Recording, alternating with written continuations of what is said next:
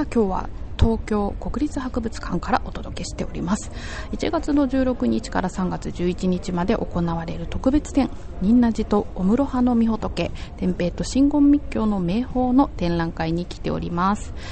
これから仁和寺の教学部長の八木さんにお話を伺いたいと思います。どうぞよろしくお願いいたします。まずは仁和寺がどんなお寺か特徴を教えていただけますでしょうか。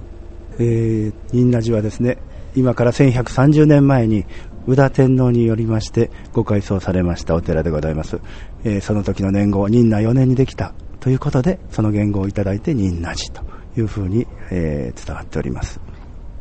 世界遺産にも登録されたということで、え毎年人がたくさん来られるかと思うんですけれども、仁和寺の見どころはどういったところにありますか？ご解散いただきました宇田法皇様がとても桜を愛されたということでそのゆかりで、えー、お室桜をたくさん、えー、境内に、えー、植えております、えー、遅咲きで知られておりますので、えー、京都はそのお室の桜を見ていよいよ春が終わったなというふうに感じられる場所でございます。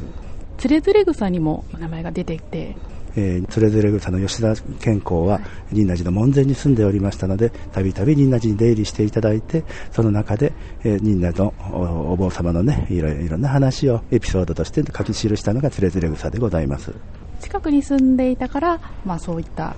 そうです。本当に門前にねすぐ近くにね住んでおられました。はい。居住跡も石碑が残っております。じゃあ仁和寺に行けばそれも見られるという。そうですね。少し離れた場所にはありますけどもあのご案内できると思いますよ。当時お寺どのような役割をしてたか教えていただけますか、えー、当時の役割と申しますとねやはり、え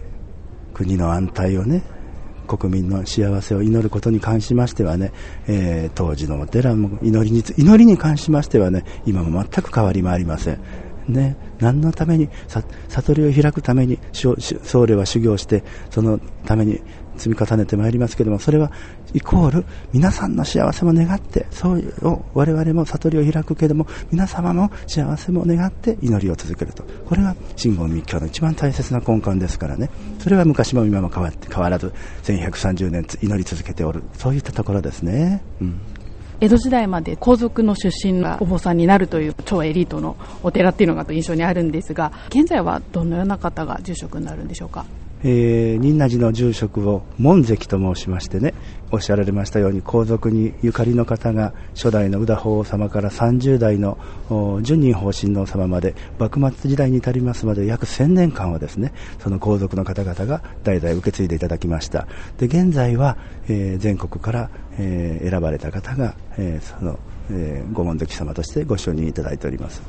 八木さんはどうして仁和寺に入ったんですか？私は今、教学部長という立場におりますけれども、仁和寺は、総務部長、教学部長、財務部長と3人の役員がおります。その上に宗務総長という方がおられまして、その宗務総長が私たちを選ぶということになっておりましてね、そういう形で全国からの末寺の住職の方々が選ばれてご本壇に、はい、お勤めをさせていただいておると、まあ、こういうことでございますね。仁和寺の住職はどのようなことをされているのか、例えばその、一番好きな修行とか、また苦手な修行とかそういうのがあれば教えていただきたいんですけど。そうですね、やはりね、えー全国に約800弱のね、えー、所属寺院がございます。それの総本山でございますから、そういったお立場の中で、やはり祈りを、心を込めてですね、えー、一心不乱に日々お勤めをいただいております。それと、やはりいろいろなあ方々に、えー、お話をご法話をされたりあるいは書を書かれたり、まあ、いろいろなことをね、えー、心を込めて、えー、5年間のお勤めをいただくことになっております。展覧会ではなんとその仁和寺の本尊である国宝の阿弥陀如来座像を展示しております。がご回想いただきました宇田天皇様がお父様の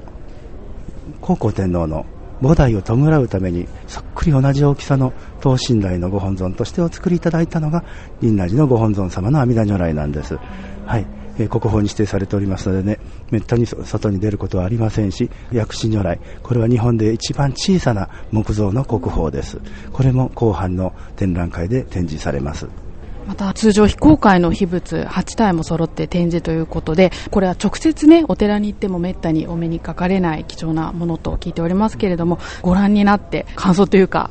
あのもちろん私たちはね中におりますからあの時折宝物館でね拝ませていただくことがあるんですけどもやはりこういった、えー、博物館の会場で間近にですね、えー、拝ませていただきますとそれこそ正面からだけじゃなく横からもあるいは場所によったら後ろからもねその姿を拝めるということでねもう本当感動してね